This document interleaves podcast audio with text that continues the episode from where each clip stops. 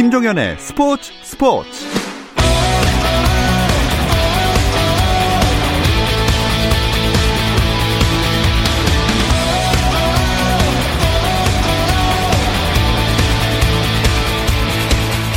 스포츠가 있는 저녁 어떠신가요? 아나운서 김종현입니다. 오늘 하루 스포츠계를 돌아보는 스포츠 타임라인으로 김종현의 스포츠 스포츠 출발합니다.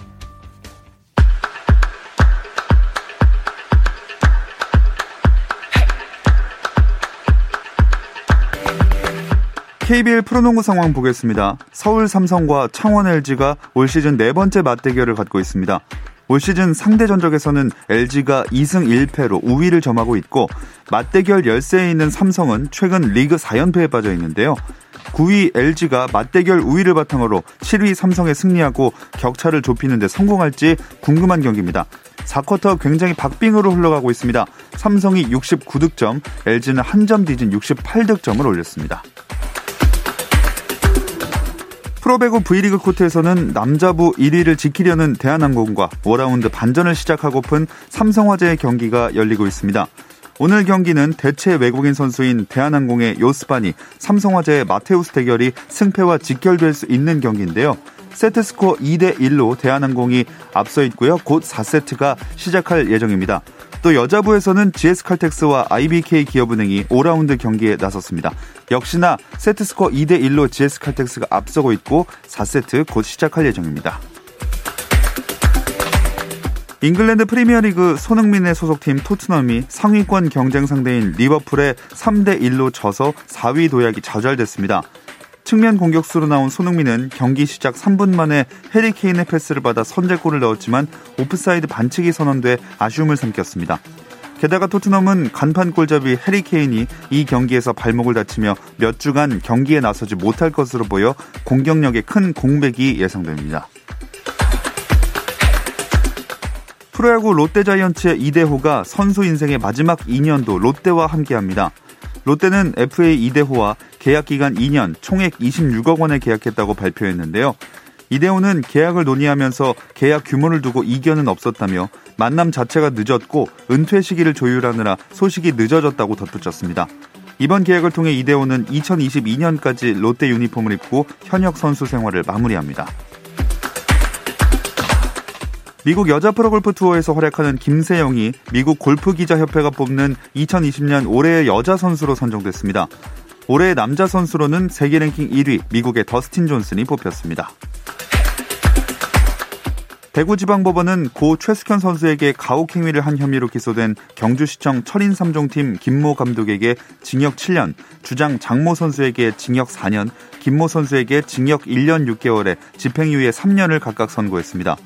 또 김 감독과 장 선수에게 40시간 아동학대 치료 프로그램 수강과 5년 동안 아동 관련 취업 제한을 명했습니다. 김 선수에게도 40시간 아동학대 재범 예방 강의 수강과 3년간 아동 관련 기관 취업 제한을 명했습니다. 미국 프로농구 NBA에서는 디펜딩 챔피언 LA 레이커스가 하위권의 디트로이트 피스턴스에 덜미를 잡혀 시즌 첫 2연패를 당했습니다. 레이커스는 디트로이트에 92대 107로 완패했는데요. 이로써 14승 6패가 된 레이커스는 유타 재즈, LA 클리퍼스에 이어 서부 컨퍼런스 3위로 내려앉았습니다.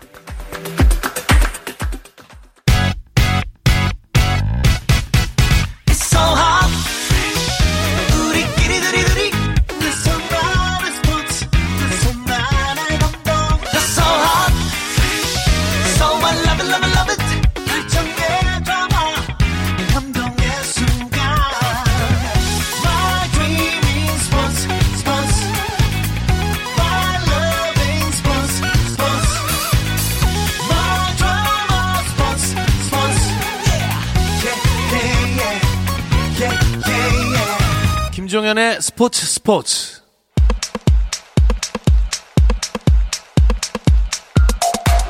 금요일 저녁의 축구 이야기 축구장 가는 길 시작합니다. 중앙일보 송지훈 기자, 월간 축구 전문지 포포트의 류청 기자와 함께합니다. 안녕하세요. 안녕하세요. 안녕하세요. 어, 송지훈 기자님은 상당히 오랜만에 뵙는 것 같네요. 뭐 제가 그렇게 사실 바쁜 사람은 아닌데 네. 공교롭게 최근에 금요일에 자꾸 취재 일정이 좀 몰리는 바람에 본의 아니게 제가 우리 애청자분들 좀 떠나 있었던 것 네. 같은데요. 사실 그동안 제가 방송은 꼬박꼬박 잘 챙겨 들었거든요. 어. 이동하고 하면서 들었는데 그 아마 잘 모르셨겠지만 제가 콩으로 문자도 몇 개 보냈습니다. 아 진짜요? 네. 악플은 아니었다라는 거 네. 반드시 말씀드려야 됩니다. 네, 아무도 모른다는 거 악플일지 아닐지는. 네. 뭐 이번 주에 가장 큰 그 축구 팬들에게 관심사라 하면 축구협회 인사가 되겠죠. 네, 일단 지난 27일에 어, 서울 축구회, 축구회관에서 대한축구협회가 대의원 총회를 열었고요. 54대 협회장으로 정몽규 회장이 세 번째 임기를 시작했습니다. 지금 3선째인데요. 신인 집행부를 공개했는데 이 부분에서 이제 관심을 좀 많이 모았습니다. 부회장 6명, 분과위원장 5명, 이사진 11명, 그리고 총 22명의 임원과 감사 2인을 선임했는데요. 이 중에서 이제 가장 관심을 좀 모았던 것이 여성인 이 홍은아 부회장과 신하영 이사의 선임이었습니다. 음, 진짜 이렇게 여성들이 발탁되면서 이례적으로 관심을 많이 받는 것 같아요. 아무래도 이 축구라는 스포츠 자체가 이제 오랫동안 남성 위주로 많이 진행이 됐고 상대적으로 여자 축구는 좀 위축이 되어 있었잖아요. 그러다 보니까 여성이 축구협회에서 중책을 맡은 경우가 사실 거의 없었거든요. 음. 저도 2000년대 초반부터 축구 기자 하고 있는데 축구협회 여성 부회장은 전 이번에 처음 봤어요. 어허. 네, 여자 국제 심판 출신의 홍은아 교수가 이 여자 축구와 심판 부문 행정 책임지는 부회장이 됐고 방송인 신하영 아나운서가 미디어 파트 맡는 이사로 위촉이 됐는데 홍은아 부회장도 40대 초반 그리고 신하영 이사는 30대 중반이에요. 네, 그동안 축구협회 부회장 우리가 이렇게 얘기를 하면은 뭔가 좀 머리가 좀 희끗희끗하면서 뭐 대표팀 경력도 좀 있으면서 음. 예, 좀 이름과 얼굴은 알겠는데 무슨 일 하는지 잘 모르겠는 이런 이미지였는데 이번에는 좀 일반 축구 팬들도 아, 이분이 어떤 사람이구나라는 걸 명확하게 알 수 있는 예, 그런 분들이고 또 연령과 성별이라는 이 두 가지 진입 장벽을 축구협회가 좀 한꺼번에 허문 것 같다라는 그런 느낌의 인사가 많았습니다. 네. 이 홍은아 부회장 같은 경우는 뭐 크게 이야기는 없는 것 같은데 좀 논란이랄까요? 이렇게 되고 있는 게 신하영 아나운서 이사진 합류라고 봐야 되겠죠? 네, 뭐 신하영 아나운서는 축구 아나운서도 하고 뭐 여러 부분에서 어, 팬들의 관심을 모았기 때문에 인지도는 높은데 과연 이제 축구협회의 전문성을 가지고 있느냐 이런 부분에서 좀 논란이 됐었는데 협회는 일단은 뭐 현장 목소리를 정착에 반영하기 위해서 뭐 초등학교부터 프로 지도자까지 뭐 지도자들도 모셨고 방송, 경기 감독관, 행정가 등에서는 다양한 분야의 인물을 모았다. 뭐 이렇게 해명을 하긴 했습니다. 음.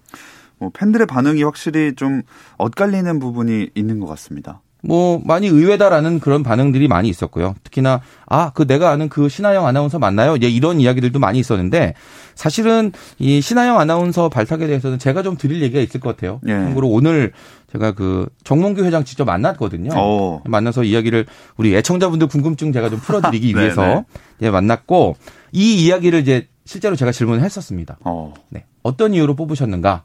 예, 물어봤는데 오히려 정몽규 회장 답변은 좀 심플했어요. 그 축구 관련 프로그램을 진행을 하면서 예, 축구 팬들과 좀 많이 오래 호흡했던 그런 그 점에 주목했다라고 음. 얘기를 하는데 그 축구협회가 지금 새로 이제 중장기적으로 봤을 때 이제 KFA TV라는 자체 채널이 있거든요. 예. 이거를 많이 확대를 하고 이제 축구 관련 프로그램도 제작을 하고 이제 중장기적으로는 중계까지도 손을 댈 예정인데 이 부분에서 누구보다 좋은 아이디어를 줄 수 있는 사람이 바로 신하영 이사라고 아. 생각을 했다라는 이제 그런 이야기를 해줬습니다. 뭐 이 정도 설명드리면 아 그런 의미로 뽑았구나 정도는 이해하실 수 있지 않을까 싶습니다. 네. 아마 많은 팬들이 이 부분을 듣고 어느 정도 그 갈증이 해소가 됐을 것 같습니다. 이렇게 젊어지고 또 성별의 장벽도 무너져 가는 축구협회에 앞으로 어떤 변화를 기대해 볼 수가 있을까요? 일단 뭐 저는 다양성 측면에서는 좋은 점수를 주고 싶어요. 송지훈 기자가 말한 것처럼 축구협회 뭐 부회장이다, 이사다 하면 어, 축구를 했던 아니면 뭐 산업계에서 잔뼈가 굵었던 어 이렇게 작년에 남성층을 되게 이제 떠올렸었는데 어쨌든 간에 분야도 다양하고 연령대도 다양하고 이제 성별도 다양해졌기 때문에 어 여러 부분에서 좋을 것 같고 피파도 여자 축구 부분에 상당히 신경을 많이 쓰고 있는데 어쨌든 이 두 분이 오신 만큼 딱 그 파트는 아니지만 어, 여러 가지로 좋은 일은 있을 것 같습니다. 음. 이 두 명에게 많은 시선이 집중되긴 했지만 이외에도 알만한 분들이 이번 인사에 이름이 올라왔어요. 이번에 K리그에서 좀 확실한 주목 포인트가 되고 있는 이 2002년의 유산들 네. 이분들이 좀 상당히 많이 현장으로 나오고 계시는데 축구협회 행정에도 아주 활발하게 진출하고 있습니다.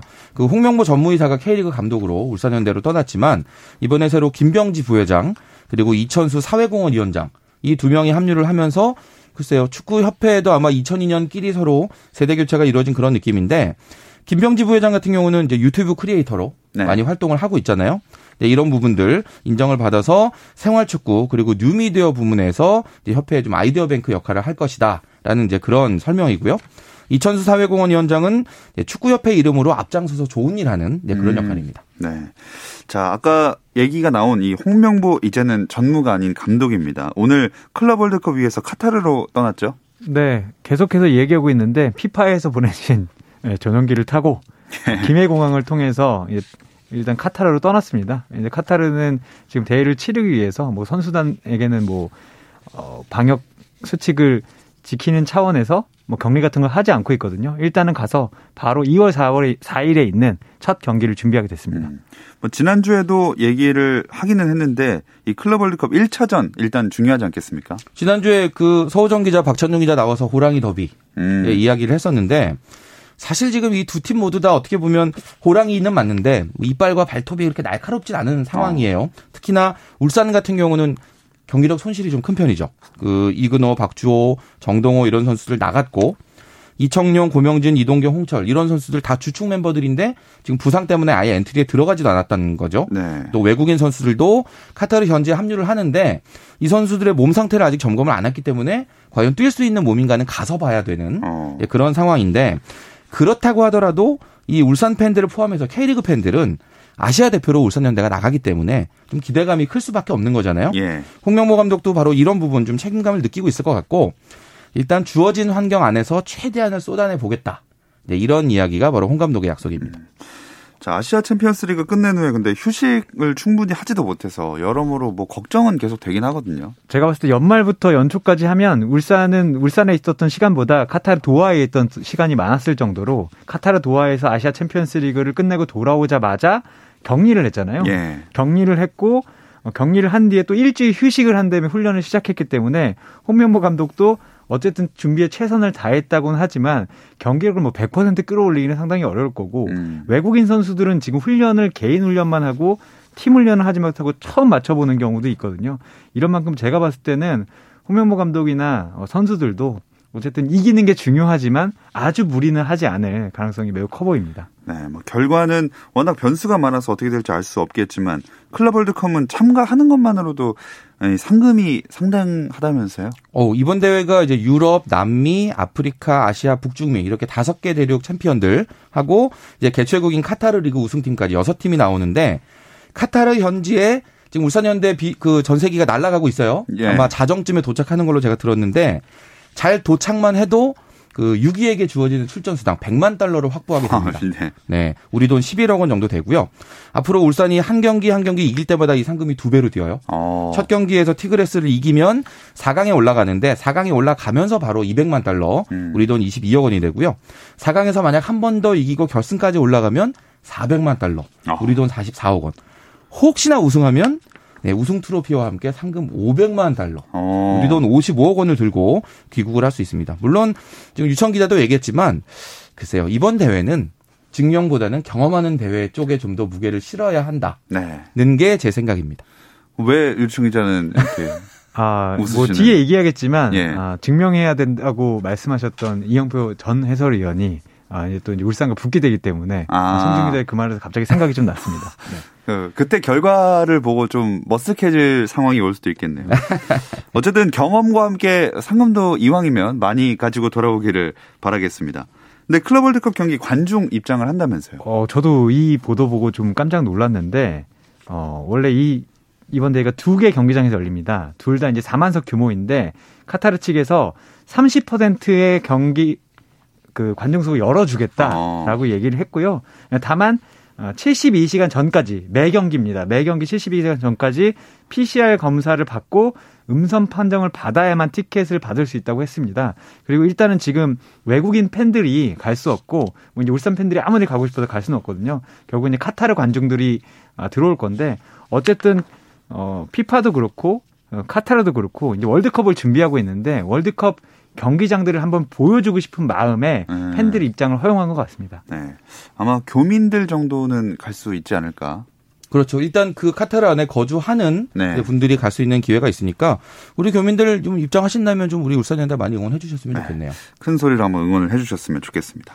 울산은 이번 시즌도 챔피언스리그 우승을 노릴 텐데 2021 아시아 챔피언스리그 조편성 결과가 벌써 나왔습니다. 이 이야기 잠시 쉬었다 와서 나눠볼게요.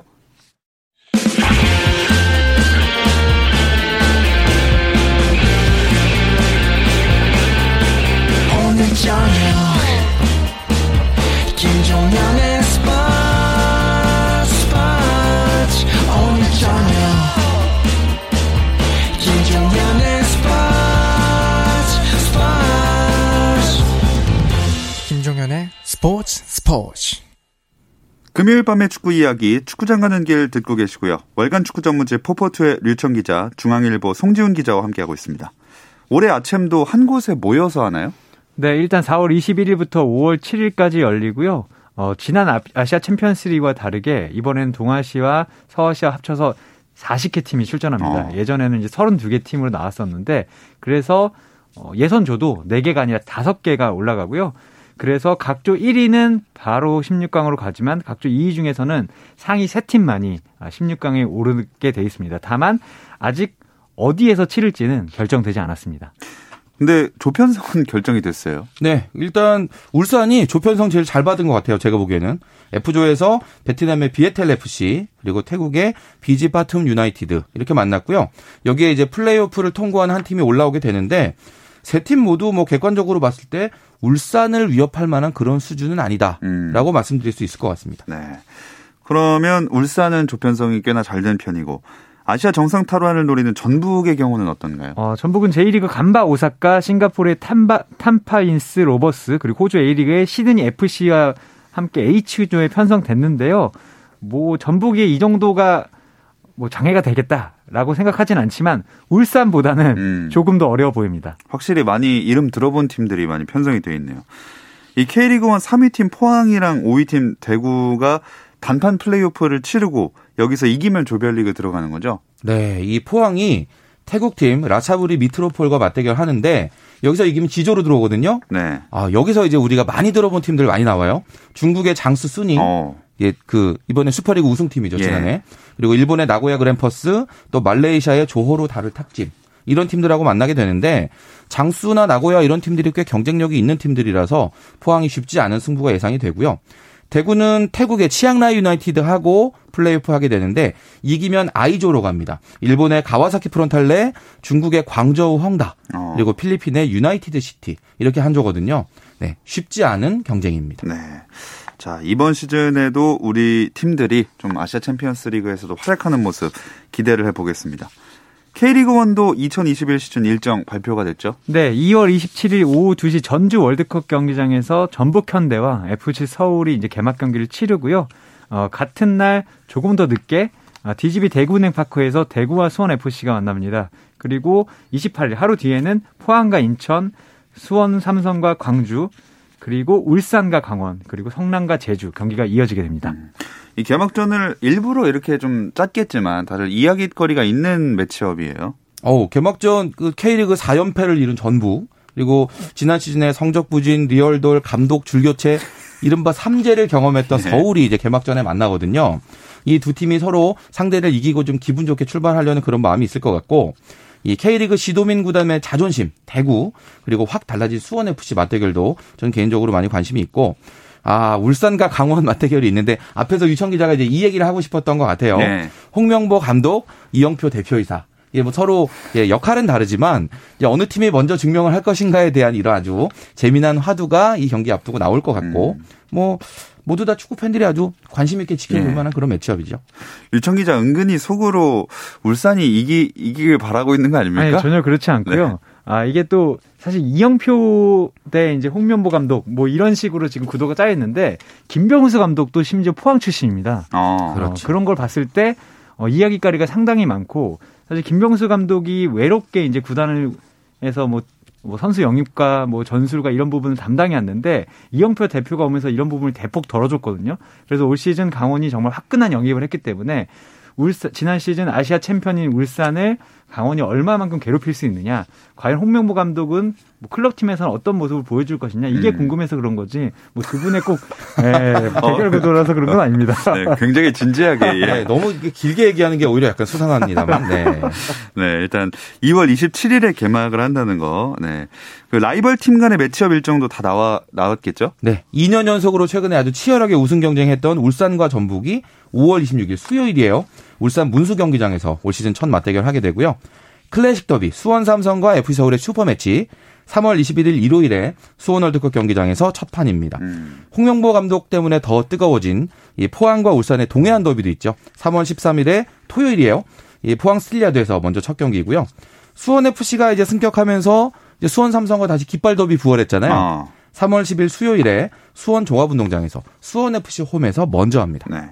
뭐 개막전이랑 이런 매치업 다 포함해서 두 분이 좀 기대를 하고 있는 만남은 어느 팀들 간의 대결일지 궁금한데요. 저는 3월 10일에 예, 수원 더비 아, 수원 FC와 수원 삼성의 경기가 진짜 궁금한데 어 전에는 사실 아무리 그, 그 당시엔 조덕재 감독이 이제 수원 FC 감독이었는데 그때도 선수들을 많이 영입하면서 관심이 컸었어요. 근데 예. 다만 그때는 이제 무게감으로 봤을 때 수원 삼성이 그래도 확실히 위였습니다. 네, 다만 이번에는 수원 FC 김도균 감독과 이제 김호곤 단장이 거의 16명 정도를 영입하면서 판을 완벽하게 새로 짰습니다. 새 팀이죠, 정말. 네, 그래서 수원 FC가 오히려 어, 평균 연령으로 보면 더 높을 수도 있어요. 이런 과정에서 어, 이 기- 김도균 감독의 이 공격을 이 박거나 수원 삼성 감독이 언제 어떻게 막을 것인가, 관록을 어떻게 보여줄 것인가, 저는 이 부분이 상당히 관심이 가고 어, 있습니다. 수원 대 수원의 경기. 송지훈 아, 기자. 저는 울산과 전북이에요. 네, 네. 이거 승점 6점짜리 대결이기도 하고요.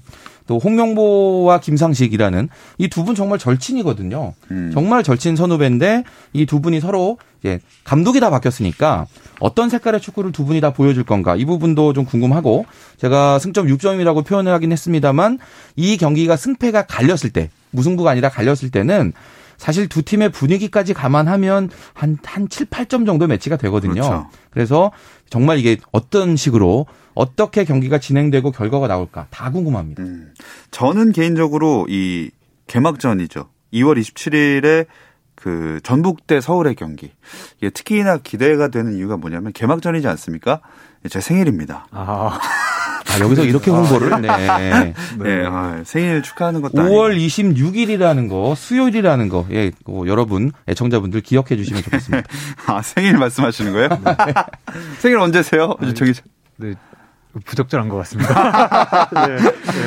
자, 알겠습니다. 다시 축구 이야기로 돌아와서 어, K리그1 개막이 한 달도 안 남았으니까 선수들 이적도 이제 마무리 단계겠죠? 근데 이적은 거의 마무리되고 있는데 어쨌든 간에 지금 외국인 선수들 자리가 좀 비어 보입니다. 어쨌든 이 코로나 때문에 영입하기도 어렵고 사실 이 어, 원래 가서 보는데 이제 CD로밖에 볼 수 없거든요. 음. 어, 그런 면에서 지금 외국인 자리를 놓고 마지막 이제 어, 계산기를 두드리고 저 선수를 데려가냐 이 선수를 데려드냐 어, 지금 보이지 않는 예, 바쁜 시즌인 것 같습니다. 네. 조금 공개를 할 수 있는 이적 추진되는 선수가 있을까요?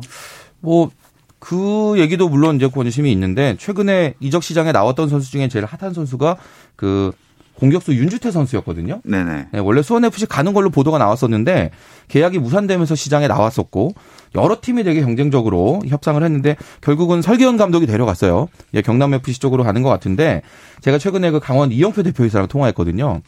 강원에서 정말 아 이 자리에 윤주태가 딱이야. 그래서 음. 열심히 협상을 했는데 기현이한테 뺏겼네요라는 표현을 쓰더라고요. 어. 네, 이 이적 협상이 정말 뜨겁습니다. 네.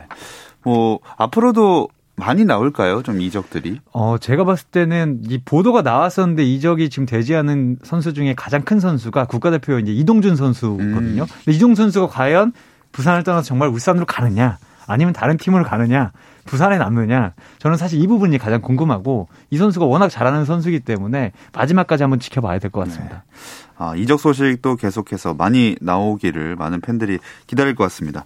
자, 그나저나 올림픽 축구 준비하는 김학범호도 바쁘게 움직이고 있죠. 지금 제주도에서 훈련하거든요. 네. 올림픽까지 한 반년 정도 남았고 이제는 최종 엔트리 윤곽을 어느 정도는 이제 구성을 해야 되는 그런 시점이다 보니까 뭐 선수들 의욕도 넘치고 또 경기력도 아주 기대 이상이다라는 얘기가 나오는데 지금 제주도에서 훈련하는데 그 최근에 연습 경기 포항과 성남하고 했는데 올림픽 팀이 다 이겼어요. 어. 김학범 감독이 약간 뭔가 행복한 그런 고민을 할 것 같은데 내일 제가 뭐 수원 FC랑 또 연습 경기 한다는 얘기도 들었거든요.